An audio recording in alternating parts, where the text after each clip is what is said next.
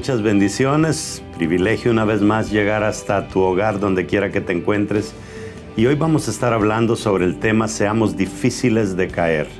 Y es que sacamos este tema siempre de esa tentación que Jesús tuvo en Lucas capítulo 4 en adelante. Y vemos que no importa cómo el diablo intente hacer caer a Jesús, Jesús no cae. Y la pregunta es por qué. Y cuando nosotros avanzamos estudiando la palabra, nos damos cuenta también que tenemos a un Pablo que era difícil de caer. Y la pregunta es, ¿qué es lo que hizo la diferencia en Jesús? ¿Qué es lo que hizo la diferencia en personas como Pablo? ¿Qué hizo la diferencia en personas como Esther, como Mardoqueo, como Ruth, como José, como Daniel? ¿Qué es lo que hizo la diferencia?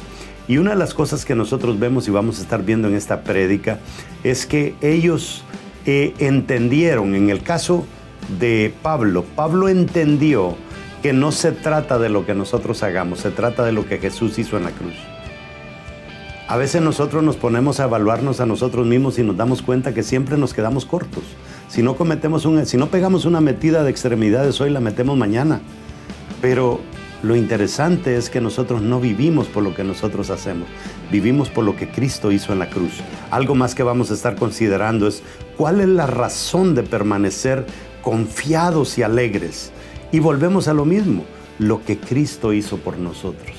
Y nos vamos a dar cuenta a través de esta prédica que el trabajo que Jesús hizo en la cruz fue un trabajo tan calculado, minuciosamente medido, minuciosamente planificado, al grado de que Jesús prácticamente dejó cero esfuerzo para nosotros. El único esfuerzo que Él nos pide es que tomemos la decisión de entrar en una relación con Él.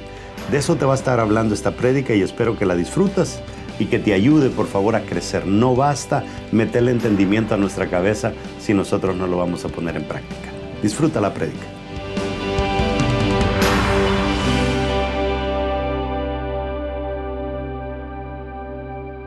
Agarre su Biblia conmigo, la Biblia es palabra de Dios. Si Dios lo dice, yo lo creo.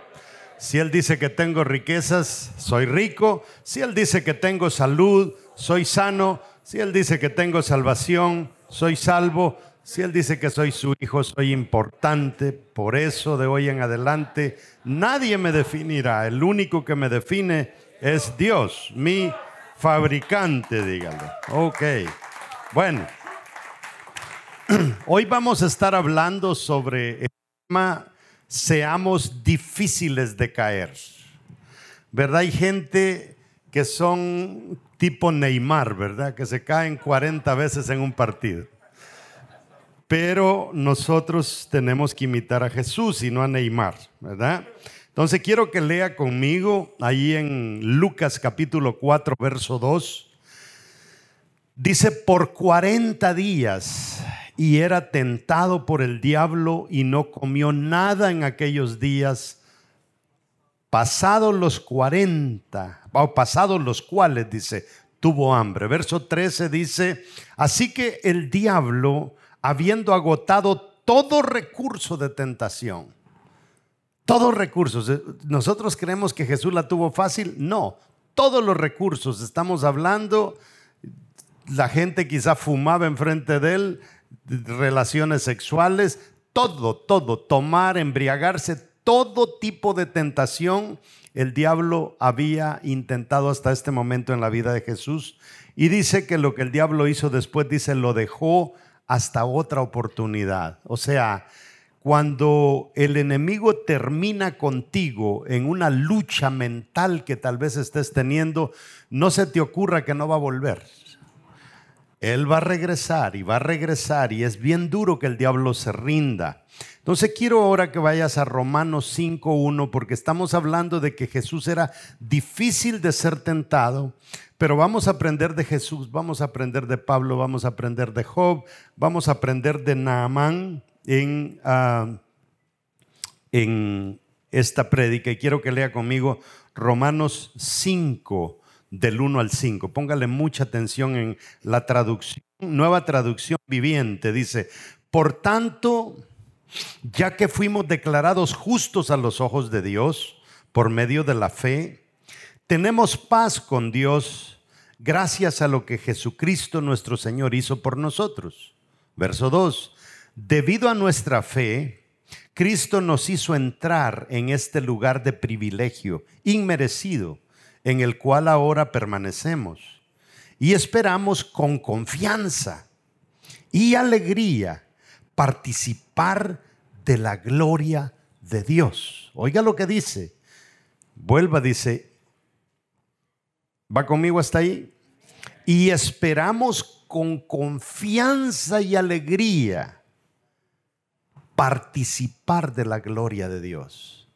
¿Está teniendo usted una vida gloriosa como evangélico? ¿Está teniendo usted una vida gloriosa en su célula? Pregúntese. Verso 3 dice, también nos alegramos al enfrentar pruebas.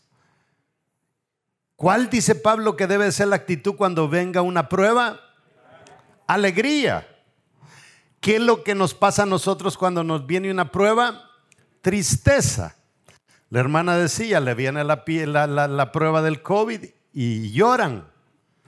¿Verdad? Hay que alegrarse. Me llegó el COVID. ¿Verdad? Eso es lo que dice Pablo. También nos alegramos al enfrentar pruebas y dificultades porque sabemos que nos ayudan a desarrollar resistencia. Mire lo que hace la prueba. Verso 4, y la resistencia desarrolla firmeza de carácter. El carácter fortalece nuestra esperanza segura. Mire la cadenita, pues sabemos con cuánta ternura nos ama Dios porque nos ha dado el Espíritu Santo para llenar nuestro corazón con su amor. Siéntese, vamos a elaborar. Bien importante lo que Dios nos está enseñando. ¿Por qué no le damos un aplauso a la gente que nos ve a través de la televisión, a través de las redes sociales, desde este rinconcito en los Estados Unidos? Con todo gusto llegamos a usted a enriquecer su vida a través de la palabra de la mejor manera posible. Para todos nosotros, los que nos metemos en el ministerio o las cosas de Dios, existe el riesgo de que nos rindamos. En todo, el que se mete a un matrimonio, existe el riesgo de que se rinda. El que comienza un trabajo, existe el riesgo de que se rinda. En todo existe el riesgo de que nos rindamos. Y el problema es que muchos de nosotros ya desarrollamos el hábito de que, bueno, si no me siento bien, lo dejo, ¿verdad? Y ese es un problema serio, ¿verdad? Entonces hay personas a quienes no les importa el poder saborear el final de algo. Se especializaron en saborear solamente el principio. Hay mucha gente que no conoce el, sabor de haber terminado algo, porque todo lo deja medias. Y eso a veces provoca tristeza. ¿verdad? En nosotros. Ponga mucha atención, ahí deja el texteo para después porque hoy vamos a aprender. Jesús aprendió que para no rendirse debía amar la visión. Eso es bien importante. Si nosotros no amamos aquello en lo que nos metimos en la iglesia, entonces lo más seguro es que nosotros nos vamos a rendir. Entonces, él entendió que la visión era algo que se tenía que amar y por eso mire lo que dice la Biblia en Corintios 13:7. El amor nunca se da por vencido. Entonces, si usted se, se rinde en las cosas es porque le faltó, le zafó el amor a eso. Le zafó el amor a la familia, le zafó el amor al trabajo, le zafó el amor a la iglesia, le zafó el amor al ministerio. Pero sigue leyendo, dice, jamás pierde la fe siempre tiene esperanzas y se mantiene firme en toda circunstancia. Entonces, ve cómo la misma Biblia nos va ayudando a, entender por qué a veces nosotros nos rendimos. Apunte esto. Textéelo, tuitéelo. Es imposible ser lo que no podemos ver. Si usted nunca se ha podido ver triunfando, usted nunca va a triunfar. Si usted nunca se ha podido ver en algo grande ministerialmente, usted no lo va a lograr porque para eso existen los sueños de Dios, la visión de Dios, porque Dios nos quiere generar un cuadro de lo, de lo que vamos a llegar a ser. Pero si usted de esas personas despistadas que siempre está contenta con lo que ha logrado hasta ahora, pues ahí se va a quedar. Eso es suficiente para usted. Todos los que tienen su bosquejito, hay varias cositas que quiero que apunten. Hoy le voy a dar por lo menos 30 cosas importantes que usted tiene que aprender. Por lo menos. Número uno. Vamos a hablar un poco sobre la fórmula de Pablo para el aguante. ¿Cómo le hacía Pablo para no rendirse? Porque Jesús ya vemos que no se, no se rindió. Pero Pablo en Romanos nos da la clave, nos da esa cadenita de cómo se hacen las cosas. En primer lugar, Pablo dice que debemos de enfocarnos en una sola cosa. En una sola cosa. Mire, este estado es muy rico, tiene muchas cosas. Este estado es más rico que la mayoría de los países de donde nosotros venimos. Pero la gente no tiene la mente puesta en el estado, sino que la tiene puesta en California. Es que me voy para California. Es que yo creo que me voy para la Florida. Es que en la Florida está mi futuro. Es que me encantó la Florida, me gustó. O sea, Atlanta, yo me voy para Atlanta, yo me voy para Texas. Entonces nunca se enfocan. O vinieron a este país y dices que yo en tres años me voy, en tres años me voy, y no, ya tenés diez años de estar metido en este país y no te vas. Entonces así es bien difícil. O hay un grupo de personas, porque hay una tendencia por allá afuera que odian los Estados Unidos y llaman a Cuba. ¿Pero por qué no se van para Cuba? Pues y, y siembren cabeza y echen raíces. En Venezuela, eh, en Rusia, vaya a meterse donde le dé la gana, la China. Pero aquí usted no va a crecer, no va a comprar casa, porque no, no ama esto. Usted aquí no va, no va a tener absolutamente nada. Entonces la primera cosa, dice Pablo, lo que yo hago es que yo me enfoco en una sola cosa. Y es la manera de nosotros triunfar. Número dos, entender que no se trata de lo que nosotros hagamos. Pablo dice, no, es que yo humanamente yo no puedo hacer todo lo que se necesita. Dice Pablo, es que no se trata de mí, se trata de lo que Jesús ya hizo en la cruz. Si usted lea otra vez detenidamente el pasaje que leímos antes de Romanos. Tercer cosa, ¿cuál es la razón de permanecer confiados y alegres. ¿Por qué yo tengo que estar confiado y alegre? No es por mis habilidades, es por lo que Cristo hizo por nosotros. Entonces, nosotros fracasamos muchas veces porque nosotros nos conocemos muy bien a nosotros mismos y sabemos que con nuestras propias fuerzas no lo vamos a lograr. Pero como no se trata de nosotros, cuarta cosa, entendamos lo positivo de las tribulaciones. Yo le digo, yo soy un tipo de persona que yo me preocupo cuando no tengo problemas, porque cuando no tengo problemas parece que estoy estancado. Siempre que usted decide marchar hacia adelante, usted va a tener problemas. Por un lado y por otro. Nos gloriamos, nos alegramos en las tribulaciones, dice Pablo. La quinta cosa que Pablo nos enseña dice que debemos de descubrir cuál es la madre de la paciencia y de la resistencia. ¿Usted quiere ser paciente?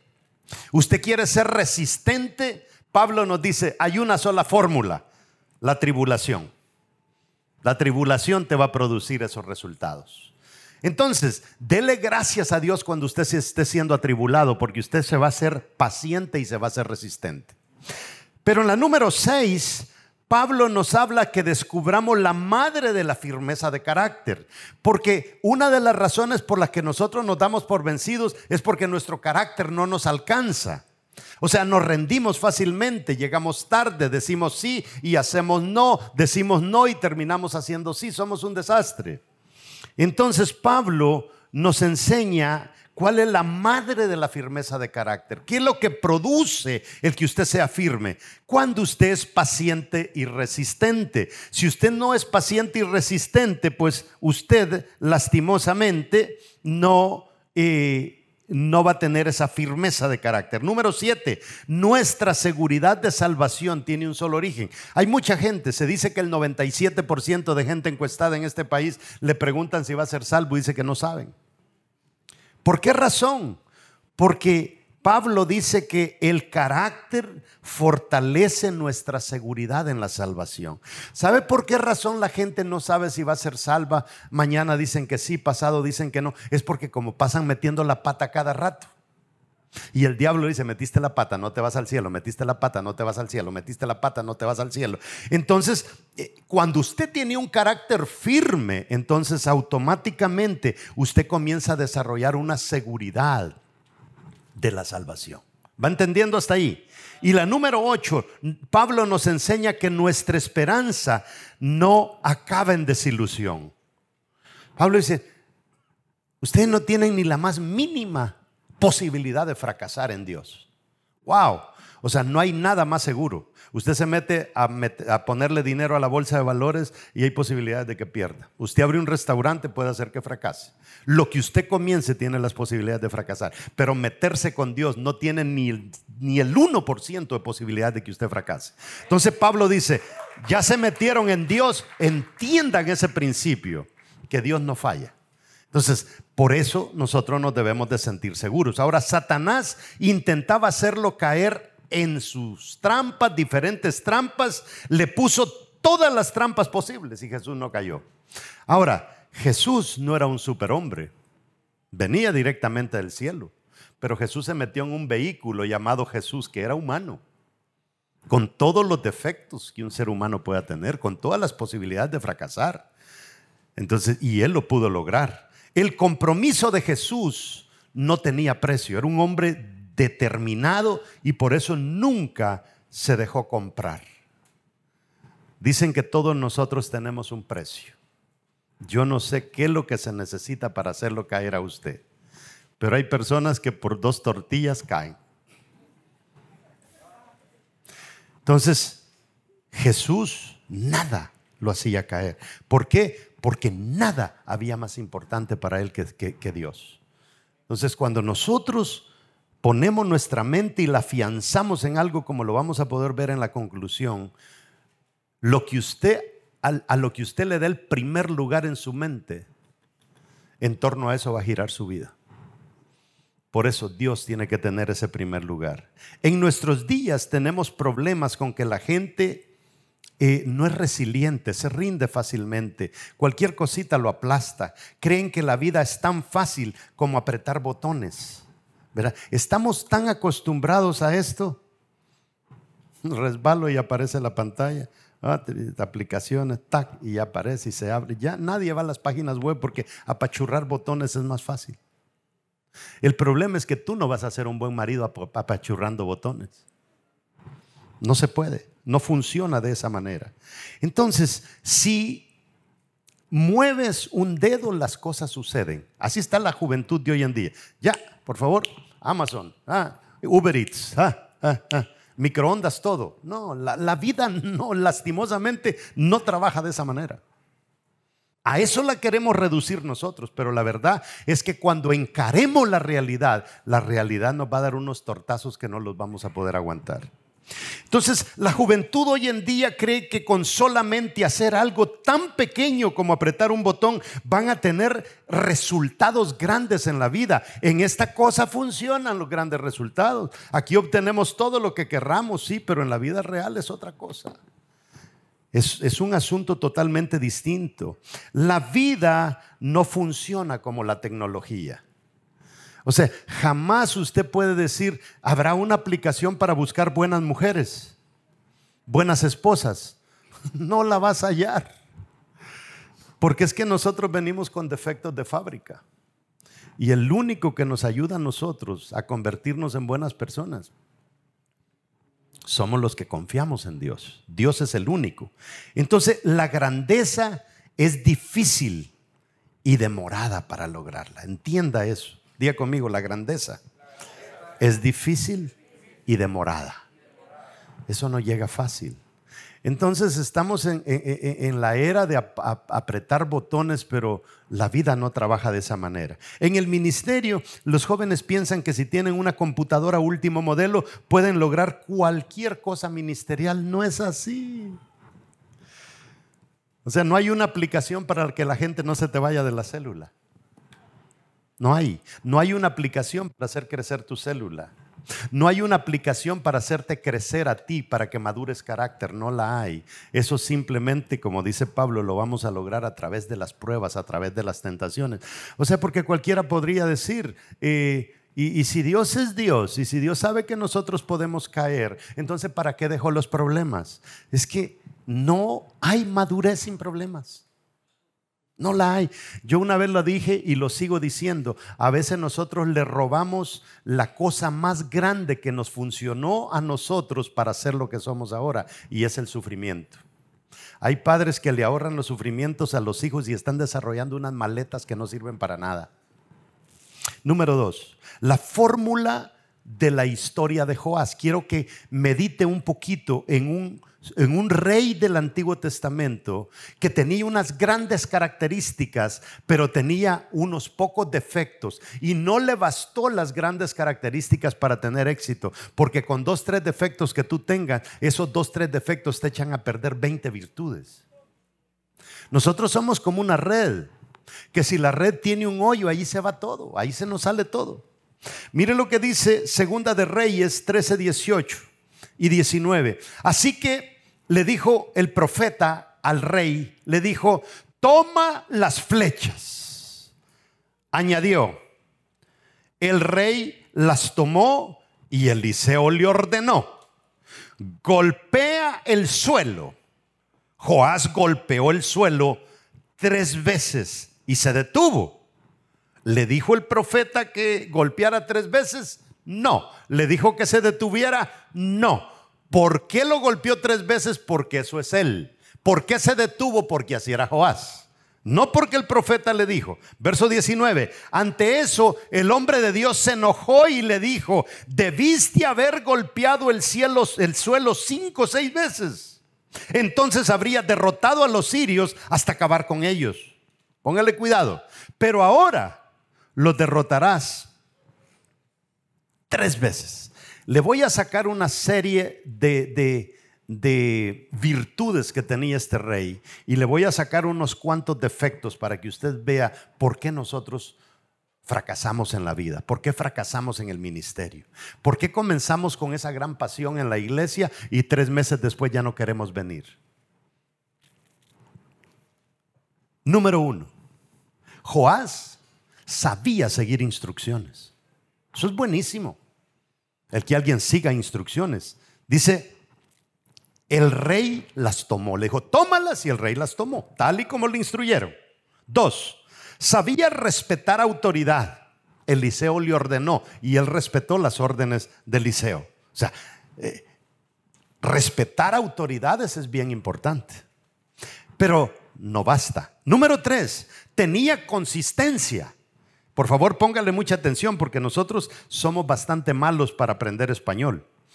Joás golpeó el suelo tres veces. Eso es consistencia.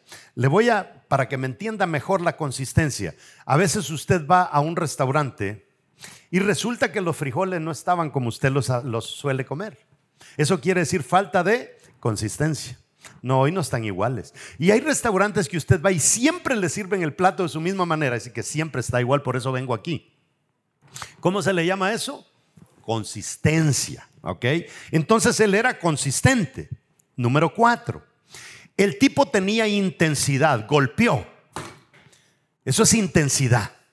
El boxeador le pone intensidad al golpe. El, el, entrenador desde la esquina le dice, pégale con intensidad porque la intensidad es necesaria en la vida. Si usted, hay un boxeador, ¿cuándo va a caer su enemigo? Dice, el, rey tenía intensidad, por, por, algo era rey, ¿verdad? Dice, golpeó. Número cinco, aquí viene el problema. Una cosa es ser consistente y la otra cosa es ser constante. El cocinero tiene consistencia, siempre hace los frijoles de la misma manera y por eso vamos ahí. Pero puede ser que el cocinero no es constante. A veces llega usted y alguien más hizo los frijoles porque el cocinero llega cuando le da la gana. ¿Me va entendiendo hasta ahí? Ok, entonces dice, se detuvo. El profeta le dijo, detenete. No, el profeta no le dijo eso. Eso estaba en la fibra de su carácter. dejar las cosas a medias. Entonces, de nada sirve que usted tenga intensidad, constancia, que respete autoridades, que sepa seguir instrucciones, si usted no va a tener constancia. Si usted no es constante, aunque usted sea consistente, todavía existe un riesgo de que usted fracase. Número 6, tenía frecuencia. El que esté en la esquina le dice, pégale con, con fuerza, pero uno tras otro, tras otro. ¿Cómo se le llama eso? ¿Cómo se le llama?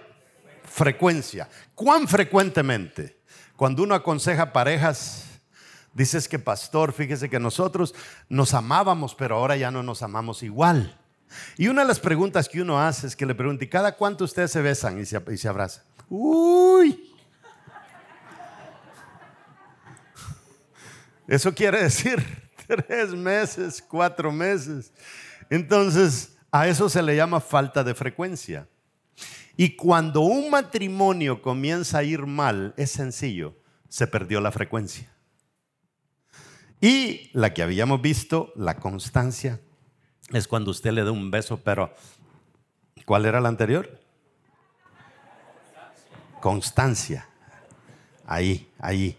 Pero la frecuencia, y, aquí todavía nos falta, por ejemplo, intensidad, que no la tenía este rey, ¿verdad? La intensidad. O podríamos cambiar eh, así ahí está la intensidad, la número cuatro. La intensidad quiere decir lo apretado que fue el abrazo, lo pronunciado que fue el beso.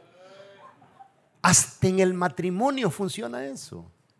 Porque mm, ya, no, no es así la cosa.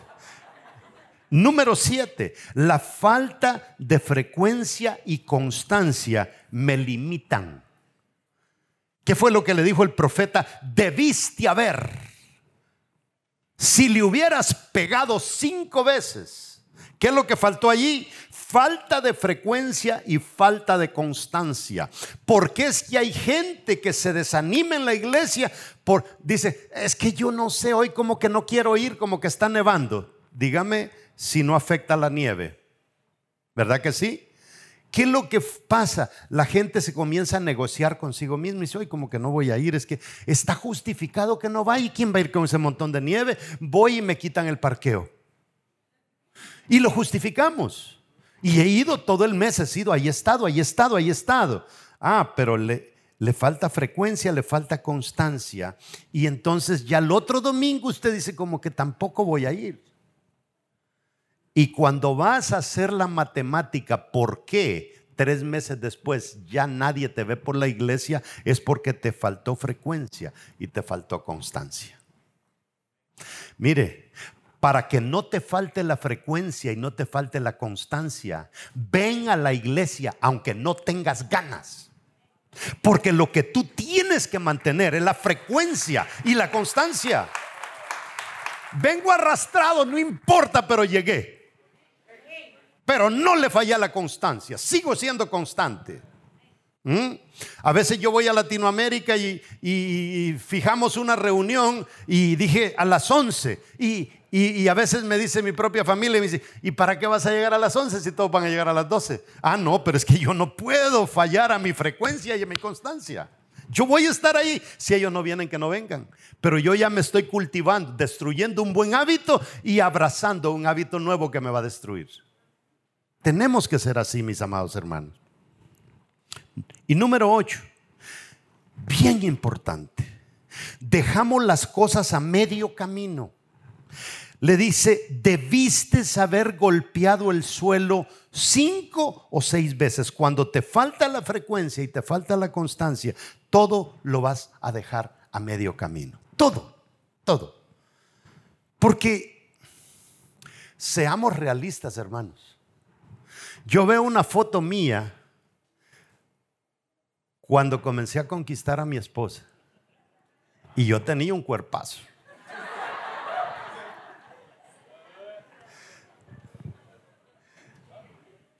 Y ella bien pudiera decir, yo me enamoré de aquel, pero es que el que está aquí ya no es el mismo. Entonces necesitamos estos principios para no fallar.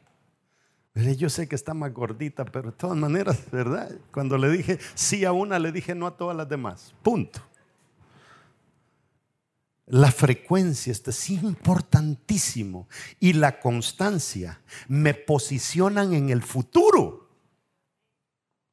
Mire lo que le dijo el profeta. Entonces habría derrotado a los sirios. ¿Cuándo? Mañana.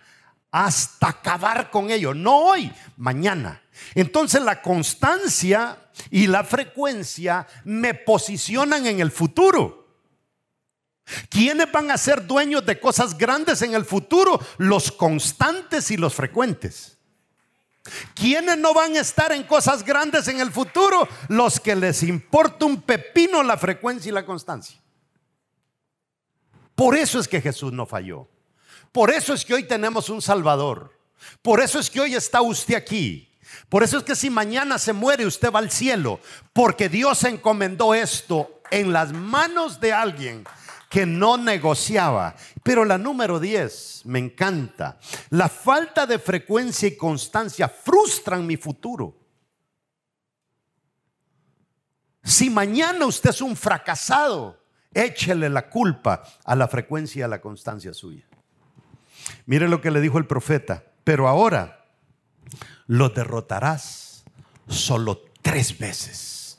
Y la cuarta vez, mi hijo, usted se va a rendir ante ellos. ¿Qué es lo que está arruinado ya desde hoy? Mi futuro. Entonces nosotros, amados hermanos, en la Biblia tenemos todas las respuestas. Pero como somos tan haraganes para leer la Biblia. ¿Se recuerda usted de Naamán? ¿Cuántas veces le dijo el profeta? Siete. ¿Qué hubiera pasado si solo lo hubiera hecho tres? No funcionaba. No funcionaba, no eran tres veces.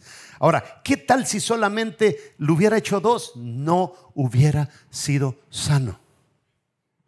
Hay personas que Dios ya le garantizó un gran ministerio, pero no lo van a ver, no por culpa de Dios, no por culpa del bendito COVID-19. No lo va a lograr porque usted dejó de ser constante. Usted no maduró carácter échese la culpa a usted mismo. No le eche la culpa. Ah, es que mi familia así es. Es que en mi familia nadie terminó la universidad. ¿Qué importan los que no terminaron la universidad? Termínala tú. Ah, es que en mi familia todos intentaron abrir una empresa y nunca la abrió. ¿Qué importa tu familia? Inténtalo tú. Tenemos que pegarnos nosotros a gente que tiene características que tú no tienes. Pero a veces nosotros nos apegamos solamente a todos aquellos que tienen las mismas características que yo tengo. Entonces me uno al club de los fracasados. ¿Y qué hago? Le digo a aquellos, no, es que ellos ah, se la creen. Ah, es que creen que todo lo pueden. En 10 años esa gente va a estar en otro nivel y tú siempre con los fracasados. Por favor, hermanos, entendamos. Entendamos. Usted ve, un Jesús nos demostró que de los doce discípulos casi ninguno fue la gran cosa, pero siempre se juntó con los tres mejores. Nunca anduvo con Judas llevándoselo al monte a orar, porque Jesús lo había pesado, que Judas no era lo mejor. Pero nosotros sabemos, ¿sabe por qué razón nosotros nos acercamos al mismo club de fracasados igual que nosotros? Porque allí, hermano, no nos exigen nada. Todos somos un desmadre. Y nos aplaudimos. Pero si yo me mudo para acá, todo lo que yo haga acaba va a estar mal. Pero si lo voy corrigiendo, me voy aproximando a los mejores. A gente que ya no está en la iglesia. No es porque se acercaron a los más, a los más, a los de carácter más maduro. Se, apegaron a, la chusma de la iglesia. Es que, amados hermanos, hágale un pequeño examen a la persona que le está diciendo que ya no venga a la iglesia. Hágale un pequeño análisis a la persona que habla negativo de los, de los hermanos de la iglesia. Hágale un análisis. ¿Dónde está él? En la relación con Dios y se va a dar cuenta que es un fracasado espiritual. Número tres, Dios confía en nosotros. Eso por favor métaselo. Esta no es un asunto que solo, solo soy yo intentando ser un buen cristiano. Es que Dios me está analizando, Dios me está viendo. Dios nos deja ver en esta historia cómo Él confía y se ilusiona con nosotros. Padres, ¿cuántos de ustedes se ilusionan de sus hijos que van a ser grandes? Levánteme la mano el padre que ha dicho, ay, yo sé que mi hijo va a ser un fracasado. Gloria a Dios. Nadie. Nosotros nos ilusionamos con la grandeza de nuestros hijos. Y eso es como una fotocopia que Dios nos deja ver todos los días de cómo Él se ilusiona de cada uno de nosotros. Job, capítulo 1, verso 8. Mire Dios hablando, Dios hablando de un terrestre como era Job. Dios en un diálogo con el mismo Satanás. ¿Por qué Dios no habló de, de, los arcángeles? ¿Por qué no habló de los serafines, de los querubines? Sino que se pone a armar un diálogo con Satanás sobre un hijo suyo. Eso me da a entender que el corazón de Dios está inclinado hacia nosotros los seres humanos. Le dice, ¿te has puesto a pensar en mi siervo Job? De una vez le dice siervo, ya soy es grande. Volvió a preguntarle el Señor, como que Satanás no le peló a Dios. Ay, va Dios con el mismo Job. Le dijo, volvió a preguntarle el Señor, no hay en la tierra nadie como él. Dios de un hijo suyo. Es un hombre recto, le dice Dios, e intachable, que me honra y vive apartado del mal. Qué lindo. ¿No te has puesto a pensar que Dios en algún momento tuvo un pensamiento así de ti? Wow, mi hija. Tremendo. Verso 12. Muy bien le contestó el Señor. Todas sus posesiones están en sus manos con la condición de que a Él no le pongas la mano encima. Yo quiero que entendamos un poquito, ya le di un montón de herramienta para que usted sea una persona dura de caer. Mejor imposible de caer. Es más, fíjese que Dios no nos pide que seamos imposibles de caer. Nos pide que seamos duros de caer, difíciles. O sea, Dios, Dios sabe que en cualquier momento nosotros podemos cometer un error. No nos está pidiendo perfección. ¿Sabe qué significa la palabra perfección en la Biblia cuando Dios nos exige que seamos perfectos? Quiere decir aproximación. Aproxímate lo más que puedas a ser perfecto. Pero la misma Biblia dice, siete veces cae el justo. El justo, o sea, Dios sabe que nosotros podemos meter la pata en cualquier momento. Pero quiero que te lleves esto en tu corazón en forma de conclusión. Dios confía en nosotros. ¿Sabe usted lo que quiere decir? Se ha puesto a analizar en la palabra confianza. Cuando alguien lo meten en la cárcel y cometió algo serio, pero todavía no está determinado cuál fue su error, ¿qué es lo que le piden? Una fianza. ¿Por qué? Porque si este se me va, pero por amor a la fianza no se va a ir. Confianza quiere decir que Dios decide darte el beneficio de la duda sin pedirte fianza.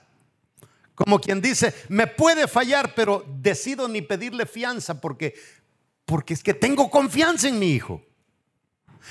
Dice, te has puesto a pensar en mi siervo Job. Eso quiere decir que Dios confiaba en Job. Y Job simplemente un, ejemplo de lo, que, de lo que Dios puede hacer con cada uno de nosotros. La segunda cosa, Dios nos recomienda. Cuando usted va a pedir un trabajo, le dice, muestre tres cartas de recomendación, por favor. Y, imagínese que Dios dé una carta de recomendación, pero no al dueño del restaurante, al diablo mismo. Como que si el diablo no supiera quién es Job, si el diablo es el que ha estado tratando de tentarlo toda la vida. Pero Dios lo que nos está reflejando aquí es qué es lo que hay en su mente acerca de nosotros. Volvió a preguntarle el Señor, o sea, Dios nos recomienda. Tercera cosa, Dios se jacta de sus hijos cuando son fieles. Se jacta. Nosotros los padres nos jactamos de nuestros hijos. Pero ya que Dios se jacte de nosotros, le dice, no hay en la tierra nadie como Él. Eso es Dios jactándose de ti. Mira, quítale el nombre Job y ponle el tuyo. Dios se jacta de mí. Por el amor de Dios, hermanos, ¿no creen ustedes que es una buena idea que Dios se jacte de nosotros? Y Dios lo único que nos pide es sean difíciles de caer. Eso es lo único. Además de Job, Dios se jactó de Jesús. Ese es mi Hijo amado en quien tengo complacencia. Eso nos da a entender que Dios se jacta de todos sus hijos. Hay gente que dice, yo no sé por qué la bendita célula no me cree fácil. No has elevado tu nivel de confianza en Dios. Entonces Dios no te suelta gente, porque sabe que te va a dar 20 y dentro de seis meses te vas a ir al mundo y los vas a dejar botados. Seamos constantes. Practiquemos todas esas cosas y te vas a dar cuenta cómo Dios te comienza a soltar las almas. Si eres pastor que me estás viendo, te las va a soltar. Si eres líder de una célula, te las va a soltar. Porque es que lo estamos aprendiendo de la palabra del Señor. Mire lo que dice Mateo 3:17, y hubo una voz del cielo que decía, este es mi, hijo amado en quien tengo complacencia. Cuarta cosa, vale la pena, mis amados hermanos, vale la pena ser difícil de caer. Dios habla de Job con toda su confianza, es un hombre recto e intachable. Número 5 se enorgullece de sus hijos cuando son fieles, me honra y vive apartado del mal, dice Dios. Y esos son los pensamientos que nosotros tenemos que generar en la mente de Dios todos los días como cristianos que vamos a hacer. Pero nosotros metemos la pata y metemos la pata y metemos la otra pata. Si tuviéramos cuatro patas ya las hubiéramos metido.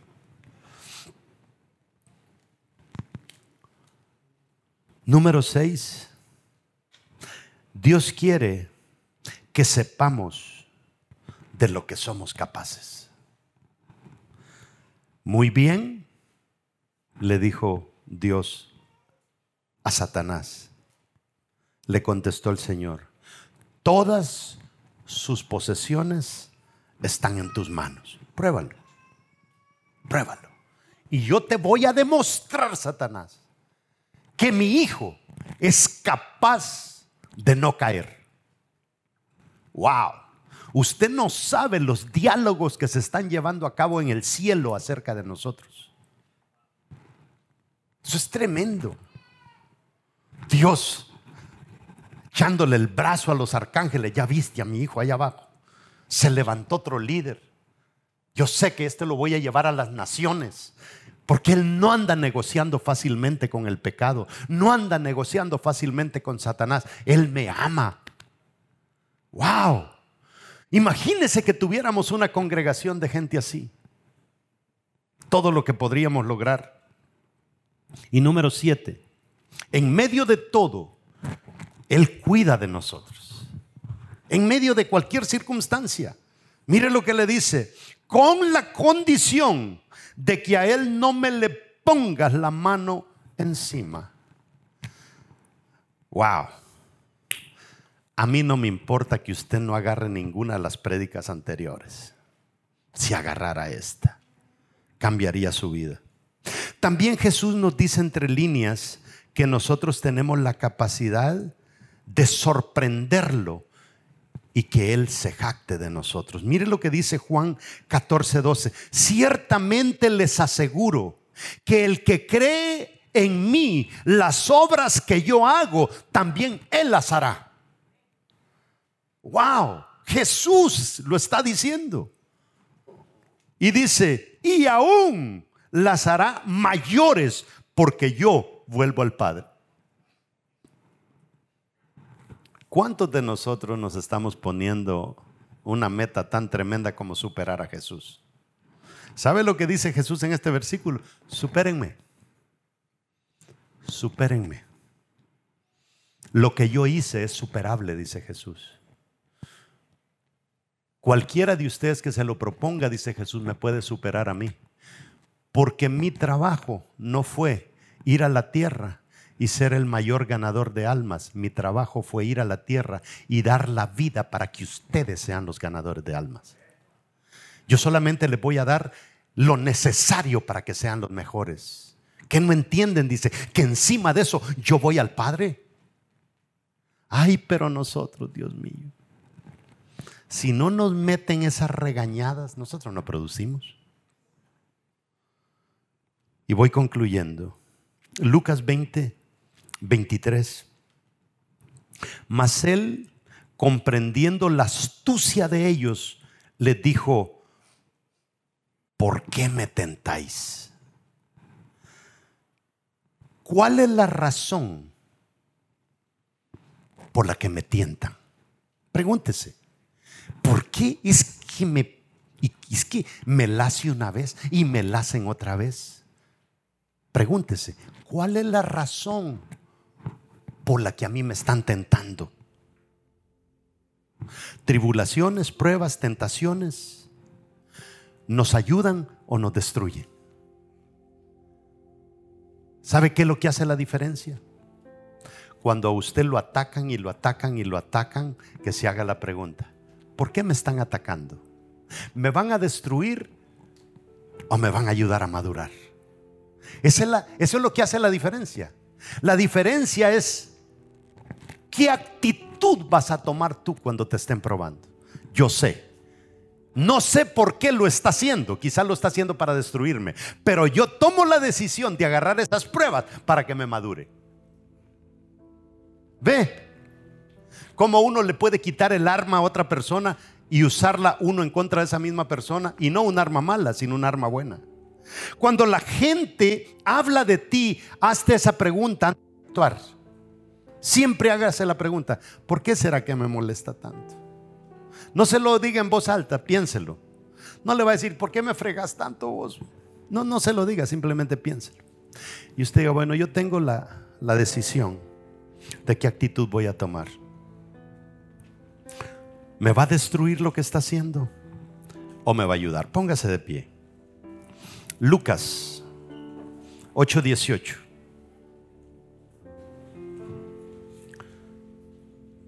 Este versículo solo lo voy a leer porque esto va a ser parte de una prédica al futuro. Así que presten atención a cómo oyen.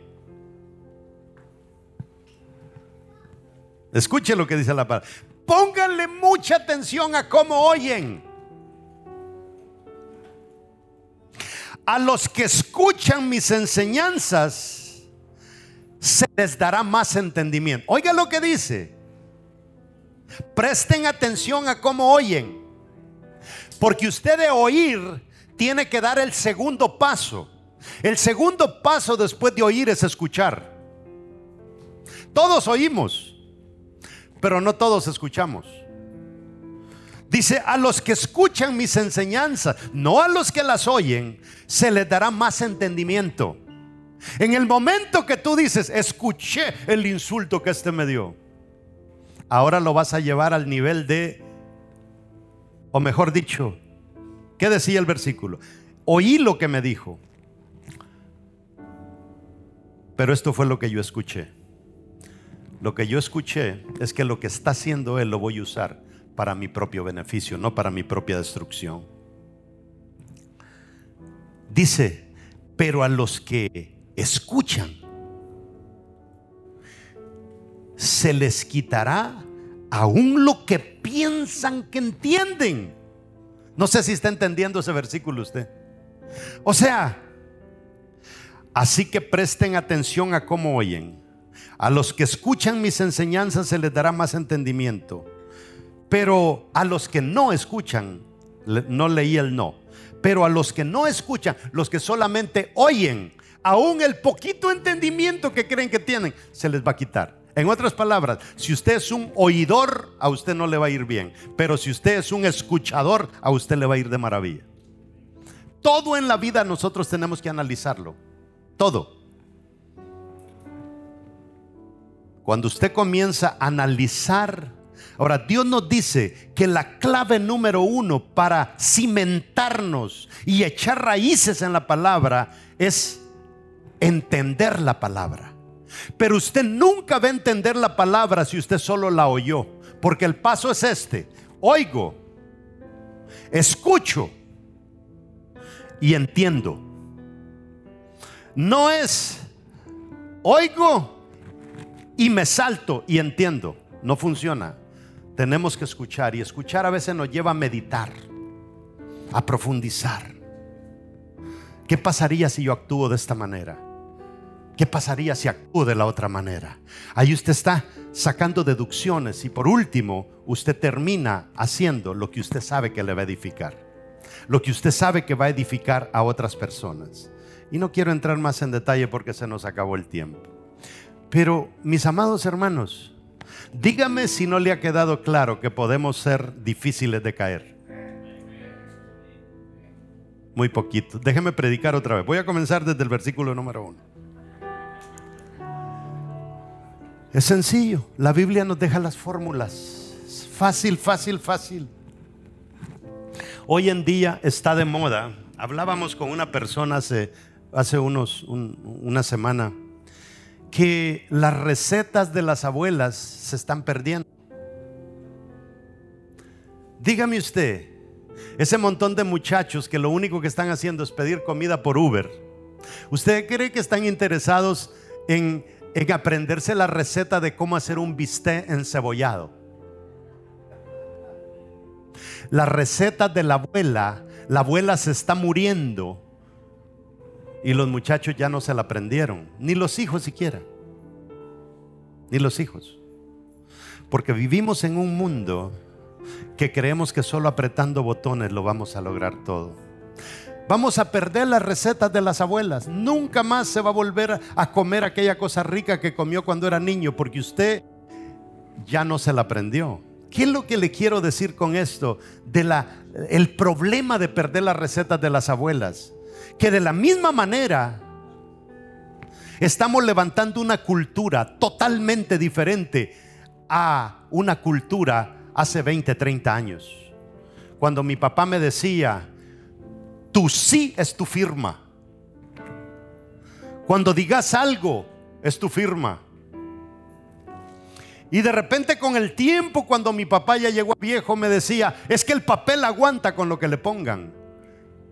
Como quien dice, este mundo está cambiando.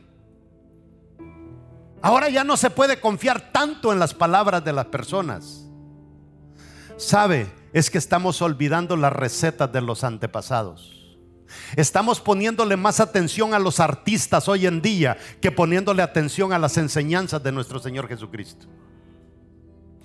Estamos queriendo imitar más a, las mujeres estas que andan con carteras de no sé qué todos los días y maquillaje aquí, maquillaje por el otro lado, o el tipo que anda con cinco mujeres que poder eh, centrarnos y decir quiero ser otro Pablo.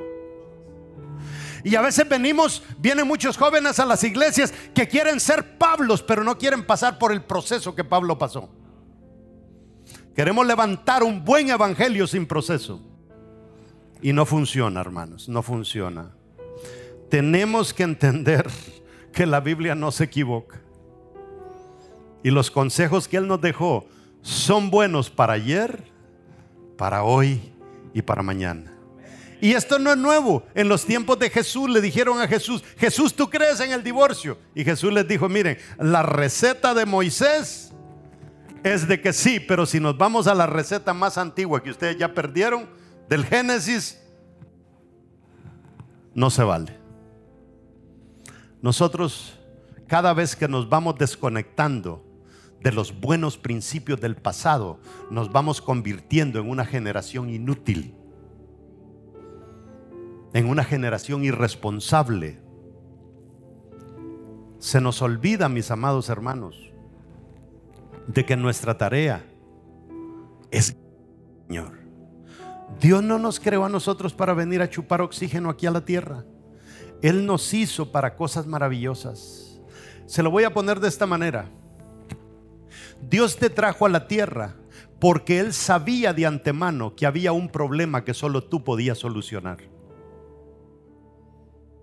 Ahora, mientras tú no agarres la actitud correcta, vas a dejar miles de cosas sin hacer, porque estás demasiado ocupado en las babosadas del mundo.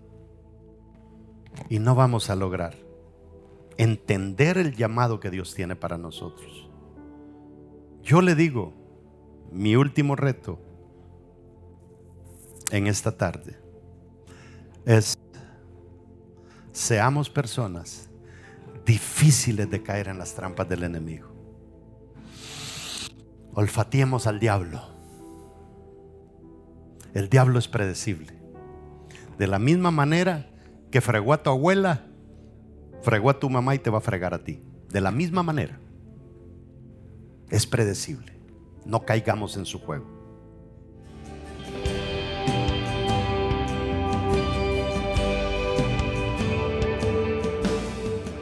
Bueno, como pudiste ver en la prédica, no solamente agarramos las características de Jesús, agarramos las de Pablo y al final pues te estamos incluyendo las características de Joás, que fue un rey que se rodeó de un tremendo profeta, pero no bastó. Y aprendemos 10 características de Joás, que fuera bueno que nosotros no las repitamos, pero que aprendamos de ellas. Una de esas características es que hablamos de que Joás tenía intensidad, Joás tenía constancia, pero no tenía frecuencia. O sea, Intensidad es que cuando le pegas a algo le pegas duro. Constancia es que de alguna manera lo haces una y lo haces otra vez. Pero frecuencia es que no falles de pegarle a, lo mismo. Y es lo que hacen los boxeadores. Si el que está liderando al boxeador le dice, dale, dale a la izquierda, ahí le pega hasta que lo hace caer. Entonces la falta de frecuencia llevó a Joás a, y podemos ver en Joás también, que la falta de frecuencia y constancia me limitan a mí como persona. Vemos que el profeta le, dice, le dice, debiste haber, o sea, no lo hiciste. Le debiste haber pegado tantas veces, pero no lo hiciste. Y así nos pasa a nosotros en la vida. A veces debimos haberlo intentado otra vez, pero nos dimos por vencido. Y eso nos llevó al fracaso. Y podemos ver de que esta fórmula de estas 10 cosas que te voy a enseñar sobre Joás no fallen. Están ahí. Hay algo bien importante que una persona que tiene las características de Joás, dijimos que deja las cosas a medio camino. El profeta le dijo, debiste haber golpeado el suelo cinco veces, pero solo lo hizo tres. Cuando nosotros tenemos una instrucción de Dios, sigámosla al pie de la letra, porque si no la seguimos al pie de la letra, Él sabe que vamos a fallar. Y de nada sirve que nosotros seamos cristianos por tres meses, por un año, por dos años. Debemos de ser constantes. O de nada sirve que tú digas, yo voy a los hospitales, yo ayudo al necesitado, yo hago esto y esto para Dios. No es suficiente. Necesitamos agarrarnos de la mano de Dios. Y para agarrarnos de la mano de Dios, todo comienza con una sencilla oración a la que te quiero llevar en este momento. Donde quiera que me estés viendo, en Europa, en Sudamérica, en Centroamérica, en Estados Unidos, Canadá, donde quiera que estés. ¿Estás listo? Haz esta oración conmigo. Dice, Señor Jesús, reconozco que a través de los años he adquirido características que no me van a llevar al éxito. Pero hoy estoy aprendiendo características que me van a llevar al triunfo. Y si eso implica que yo me agarre de tu mano, es lo que hago en este momento. Perdona mis pecados, Señor. Y por favor, límpialos a través de la sangre de tu Hijo amado Jesucristo. Y gracias por escribir mi nombre en el libro de la vida. Amén. Si tú hiciste esa oración, No importa lo que el diablo haya hecho en tu vida, lo que haya intentado, tú te sacudiste al diablo de tu espalda y ahora has hecho un nexo, una conexión con Dios. Y tu vida no va a ser la misma, pero te pido un favor, conéctate en una buena congregación que te ayude a crecer. No dejes las cosas a medias. No basta haber hecho la oración, necesitamos el discipulado ponte en contacto con nosotros y si es posible te vamos a ubicar en una iglesia en tu ciudad, en tu país que sabemos que te va a ayudar a crecer. Y gracias una vez más por permitirme llegar hasta tu casa, donde quiera que hayas escuchado este mensaje y que te pueda haber agregado ese granito de arena que te va a sacar de una situación difícil a una situación favorable agarrado en las manos de Dios. Dios te bendiga. Este